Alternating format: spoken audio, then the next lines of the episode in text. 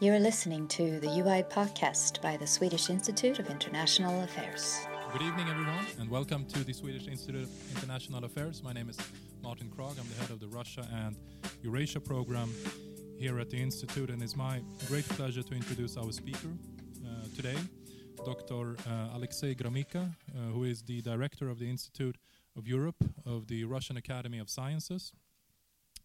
Um, Gromyko is uh, probably well known to many of you in the auditorium. He is the author of numerous books and articles, uh, specializing uh, in particular on um, uh, European politics, uh, uh, the, the, British political system, and Russian European relations. but today he will speak also more broadly on the topic Russia, Europe, and the crisis of global order.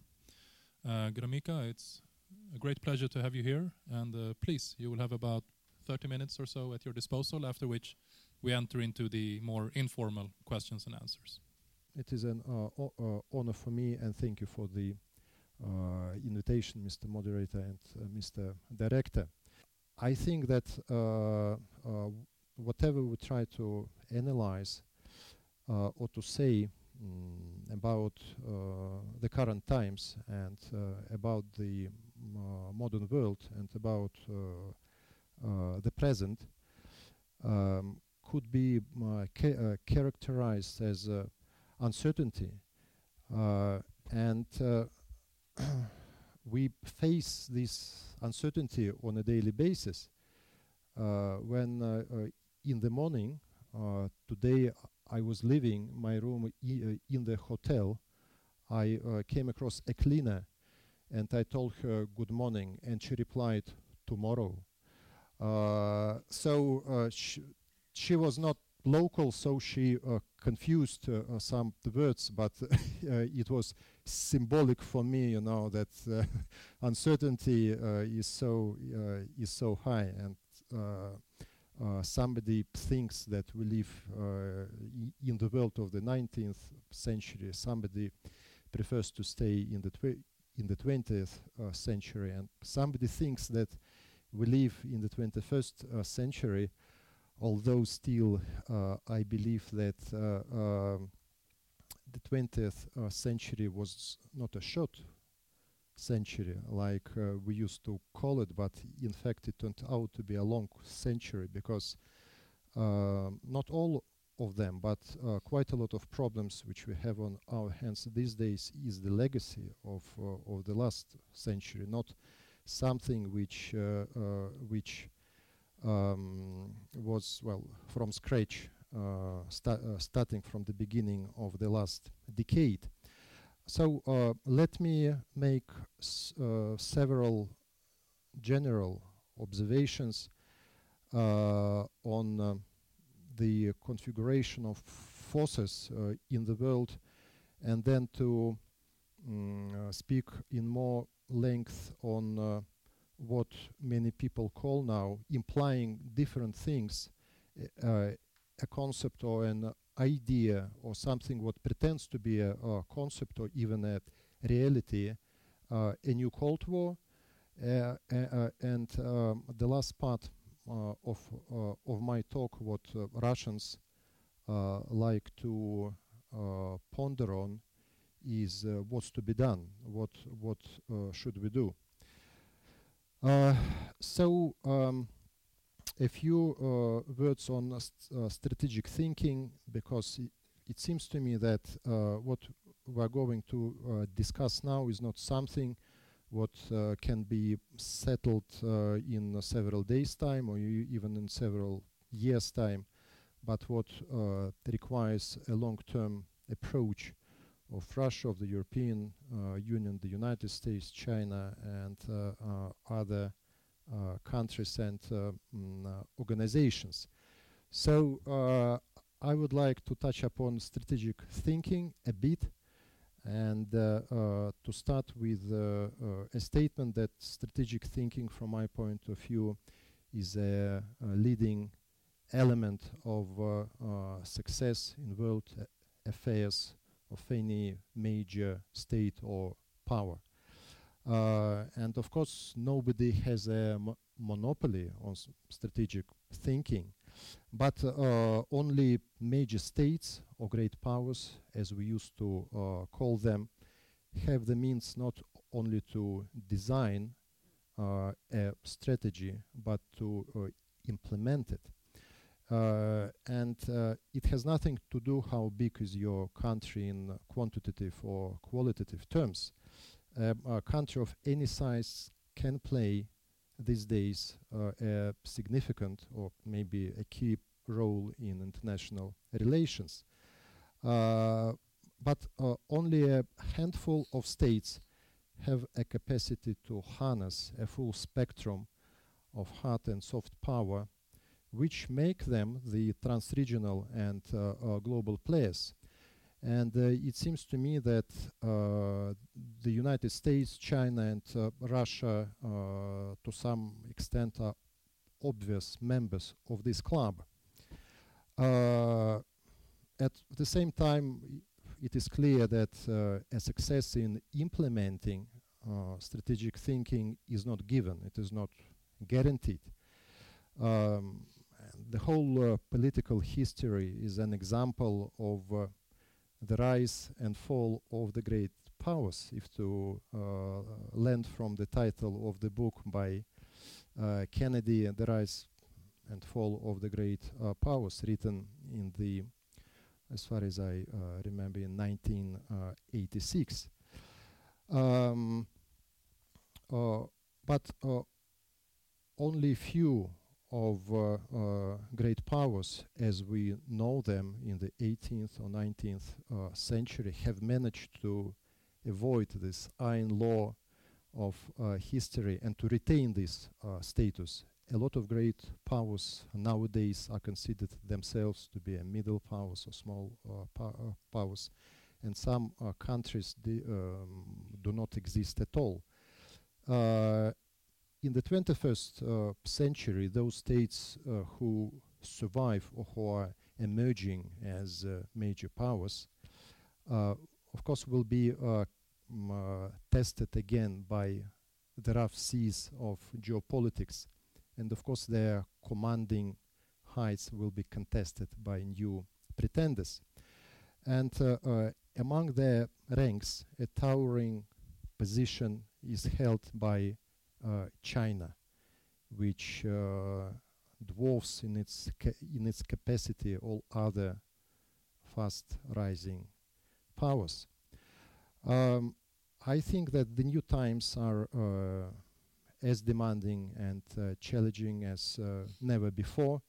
And in uh, order to sustain the status of grandeur, an international actor should uh, not so much impose but attract uh, to lead by uh, to lead by example and to make it easier for others to cooperate with it rather than to oppose it. Um, the globalized world has, ma has made it uh, impossible, at least this is my view, has made it impossible to revive the pattern of superpowers but uh, at the same time, uh, the same world has eased restraints on claims to join the club of uh, major states. Uh, there is also a, unique feature of contemporary world uh, affairs. Um, apart from the traditional global players, uh, initially empires and later nation states, the world has witnessed an attempt to invent a subject of international uh, relations of uh, a new supranational nature. Uh, so the European Union, since uh, its inception in 1957, uh, has grown into one of the leading global players. However, its uh, ambitions still are not supported by a necessary strategic tool. And uh, that is why the uh, EU came forward with the global strategy uh, in June 2016 with the pillar of this strategy, the idea of strategic autonomy. At present, the EU status uh, as a major uh, power uh, is more a derivative of foreign policy of its leading member states than its own supranational ability. Whatever, uh, whatever the uh, intention of the EU to create its own genuine foreign policy and uh, pursue its own global strategy can be can be realized, from my point of view, is one of the main intrigues of the modern times, and we are going to discover if our expectations are too high uh, or moderately high uh, in the next 10 years. Um, so we have a certain uh, combination of uh, world powers, either existing or uh, emerging. Now I am not discussing if uh, some of them are on the upward curve or on downward uh, curve. This is a different topic. But still, uh, what defines the interaction uh, at least of several of uh, uh, trans-regional or global centers of power and influence is something what about five or six years ago was called a new Cold War. And uh, it seems to me that uh, uh, this is quite a well thought through and deeply rooted concept although from my point of view it is totally wrong uh, and uh, hollow, but I would like to speak on this point because now it occupies the minds of, uh, if not millions, then of thousands of people, and many of them are policy makers. So for me, uh, it seems to be very uh, important for the present and for the and for the future of our uh, continent to sort out what is implied by a new Cold War and what we should do with this way of uh, thinking. So um, I will start with uh, that Russia and the West have every reason to help the world uh, leave the zone of uh, what is called grand destabilization. Uh, and the terms on which this dangerous zone uh, we, we should live, I would describe as constructive polycentricity.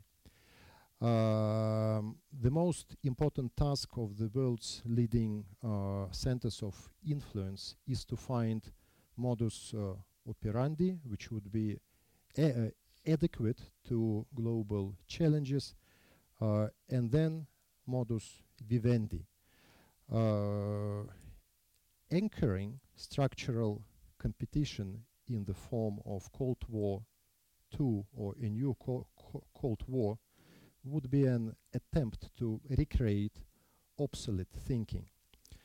Uh, such entrenchment, akin to the worst period of the Cold War, I mean from the late 1940s uh, up to the Caribbean or Cuban crisis in 1962, uh, meaning de uh, deterrence by threat um, is particularly dangerous.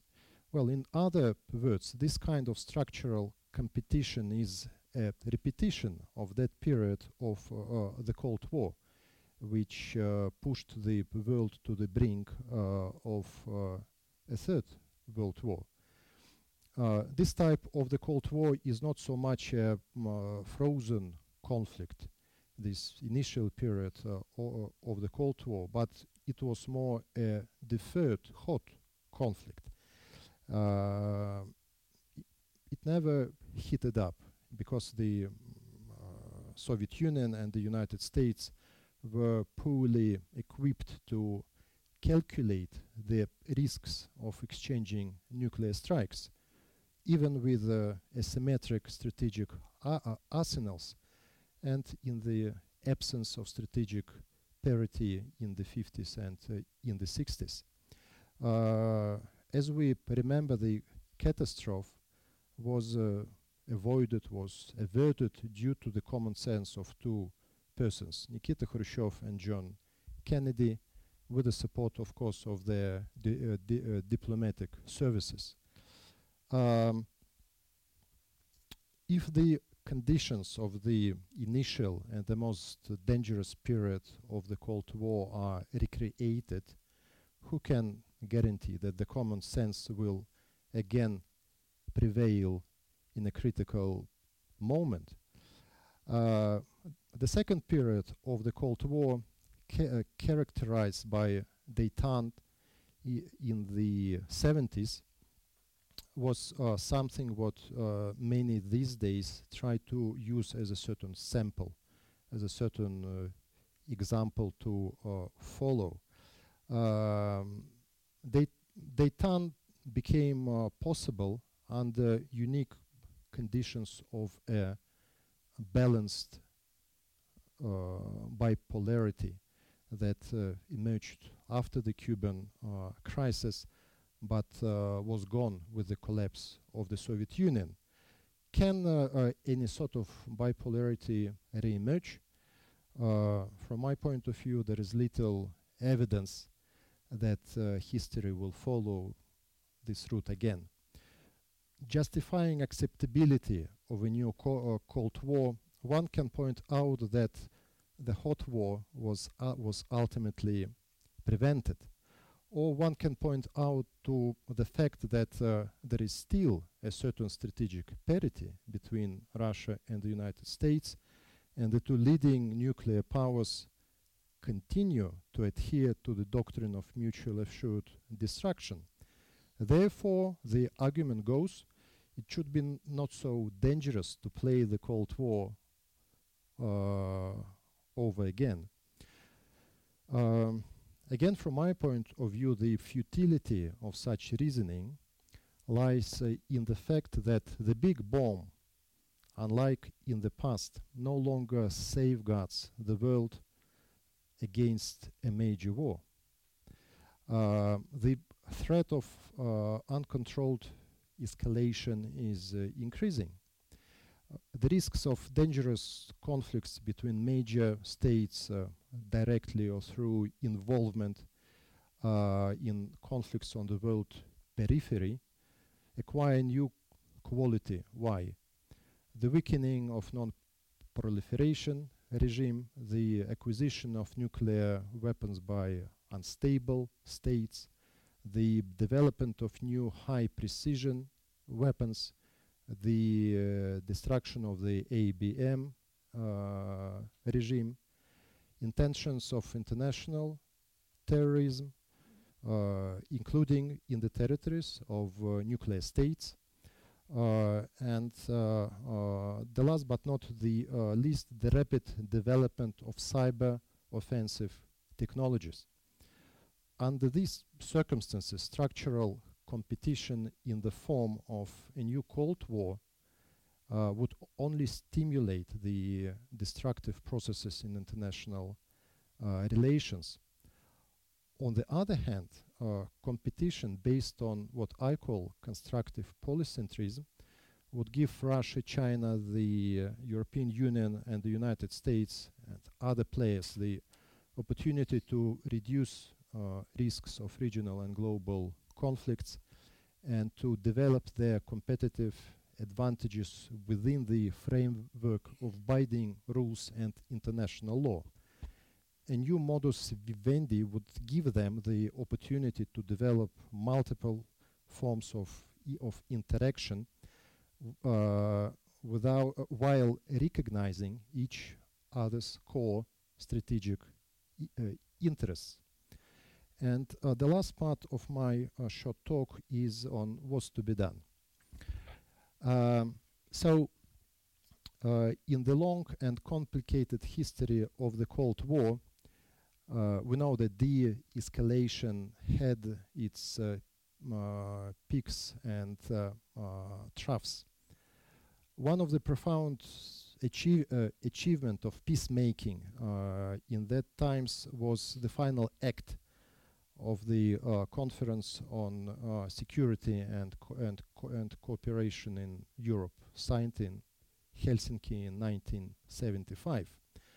Uh, that was the highest po uh, point of détente and uh, the e uh, embodiment of new modus vivendi. First of all, in the relationship between the Soviet Union and the United States. Uh, strategic stability was uh, uh, embedded in this fundamental international treaty. And later, due to Helsinki process, Europe got its most numerous organization, the OSCE. the Helsinki Treaty, from my point of view, has not become outdated. For example, judging from the high demand uh, uh, of the uh, OSCE, especially after the beginning of the Ukrainian crisis. Moreover, the course of events has put into sharp, into sharp relief the uh, necessity of a new big treaty, which uh, usually uh, people call Helsinki II. the idea to reconfirm the principles of 1975 and of uh, ensuing 1990 Paris Charter, taking into account huge historical changes which uh, have taken time since 1975, from my point of view, is something what uh, uh what uh, what does worth to be pay attention to.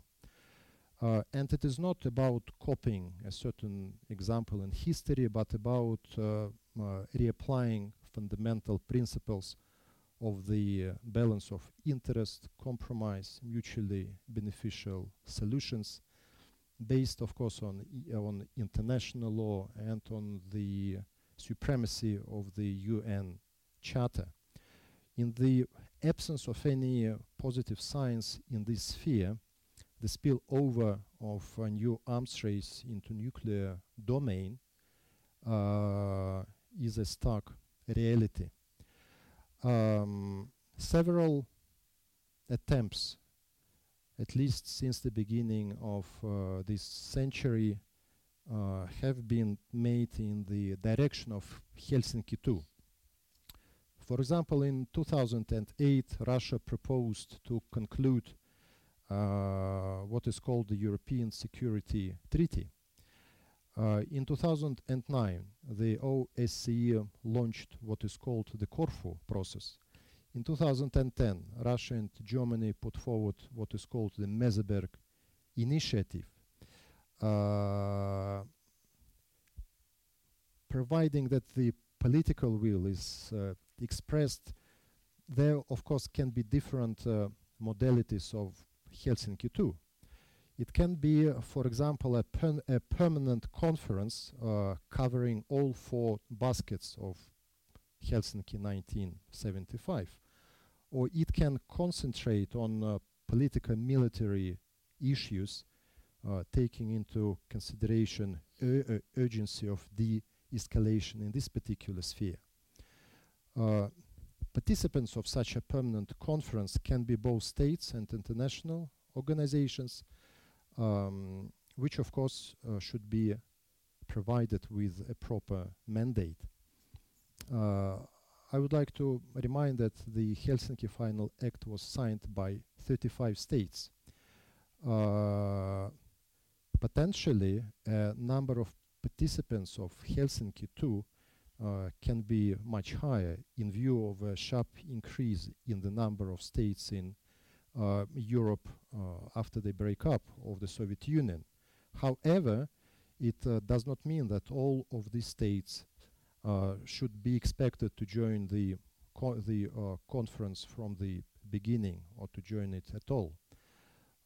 on the basis of the multi-speed principle, mu multi-speed principle, which is so well known in the European uh, Union, the initiative can be launched by a coalition of the willing. Uh, those states which uh, or organizations which intend uh, to make this process as inclusive as uh, possible. A host nation of such a conference uh, can be one of internationally recognized states mediators. We have several states of this kind in Europe which played a very uh, significant and sometimes crucial role in the escalation uh, in the second half of the last century. uh, among arguments of critics of, He of Helsinki II is the, is the reference to the existing uh, treaties, international documents like the UN Charter, the Final uh, Act, the uh, Paris Charter, etc., etc. Indeed, uh, numerous recognized principles of international behavior have been proclaimed uh, at different moments in, in, history. However, their interpretation by now uh, vary very much and new historical circumstances dwell upon us as well as new challenges and problems uh, have emerged. If mutual claims and counterclaims mount and tension rise, then what should do responsible players? They should be able to meet and to conduct structural and serious dialogue. Another argument is that prior to negotiations, the opposite side should comply with certain conditions. Well, as a result, we get a vicious circle of, conflict of conflicting parties unable to talk with, with each other. Uh, in the past, key international treaties were concluded after major wars, including the two world wars. And this was uh, defined uh, nations victorious and defeated. But it seems to me that under present circumstances, it is almost impossible to expect any major center of power, espe uh, especially uh, uh, any permanent member of the United Nations uh, Security Council to admit its defeat or to yield to any kind of ultimatums. Therefore, in practice, to put forward preliminary uh, conditions is in effect to torpedo the settlement of international di uh, disputes through uh, dialogue. Uh, I, uh, I, believe that common sense and extremely dangerous situation in the sphere of arms race and strategic stability um, dictates the necessity to long uh, such kind of a dialogue among coalition of the willing in the spirit of uh, Helsinki. Uh, uh, of course, it is highly desirable that all states in the space from Vancouver to Vladivostok participate in this endeavor. However, in the near future, it would be unreal to expect such an idealistic scenario to prevail. Uh, at the same time, to wait for a right moment to arrive one day in the future uh, is to let uh, chances of a new big war grow. So the states which suffered most from the conflicts in the 20th uh, uh, century probably or perhaps should bear the responsibility for initiating a new permanent conference on European uh, security. And I hope uh, very much that uh, in the following five years, uh, so uh, something similar to this uh, idea will meddle through. Thank you.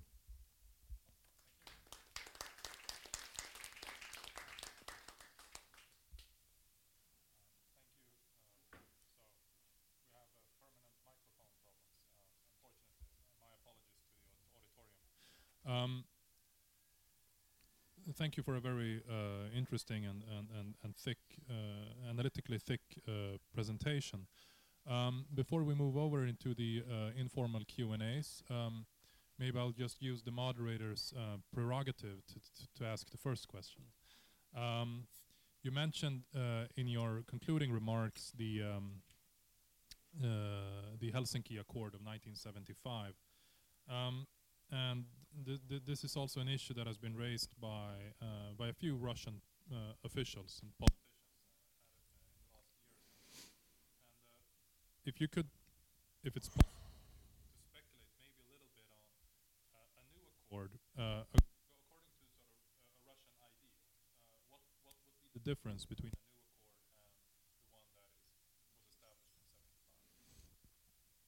Thank you for the question. Uh, as I mentioned in my talk, the uh, accord, the first accord in Helsinki was signed in 1975. The current world is hugely different from the from the world back in 1975. So uh, it seems to me that it is quite logical to come back to those principles which Uh, leading uh, powers uh, succeeded in elaborating back there and try to assess how do we interpret it and uh, uh, how we can uh, how we can use it for finding a new modus operandi and then new modus vivendi. and I would like to remind you that the, the, the Helsinki process was launched by the Soviet Union. the first uh, the first time when uh, uh, unofficially but on a very high level the Soviet Union tested the ground for what later was called Helsinki process was in 1966. In 1966, the foreign minister of the Soviet Union, Andrei uh, Gromyko, traveled to Italy. And he had a meeting with Aldo Moro. Uh, they met many times and, and were on a very good footing. Uh, and uh, that was the first time when uh, unofficially but on a very high level the Soviet foreign minister discussed the idea of a pan-European conference on security.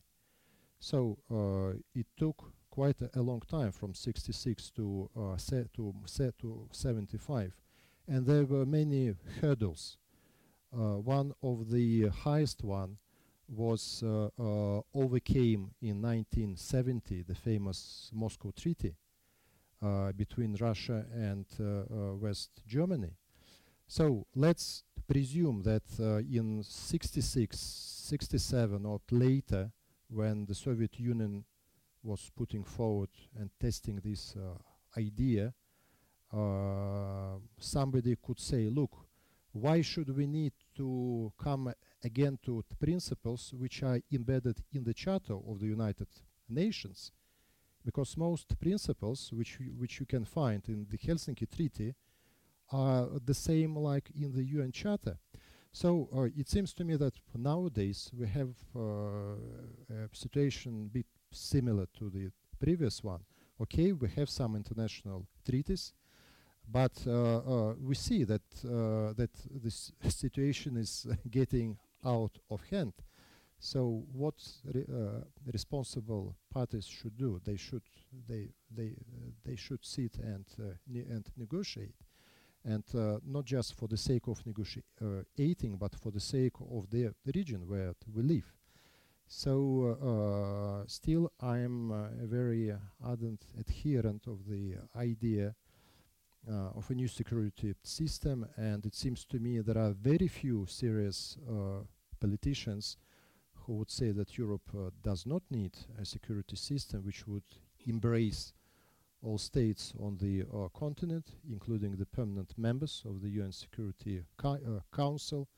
But uh, if we agree uh, on the basics that such kind of, a system sooner or later should emerge, how it is possible to achieve this point in time, if not to uh, negotiate firstly on uh, principles, their modern interpretation, and later on uh, technicalities. Thank you. Thank you.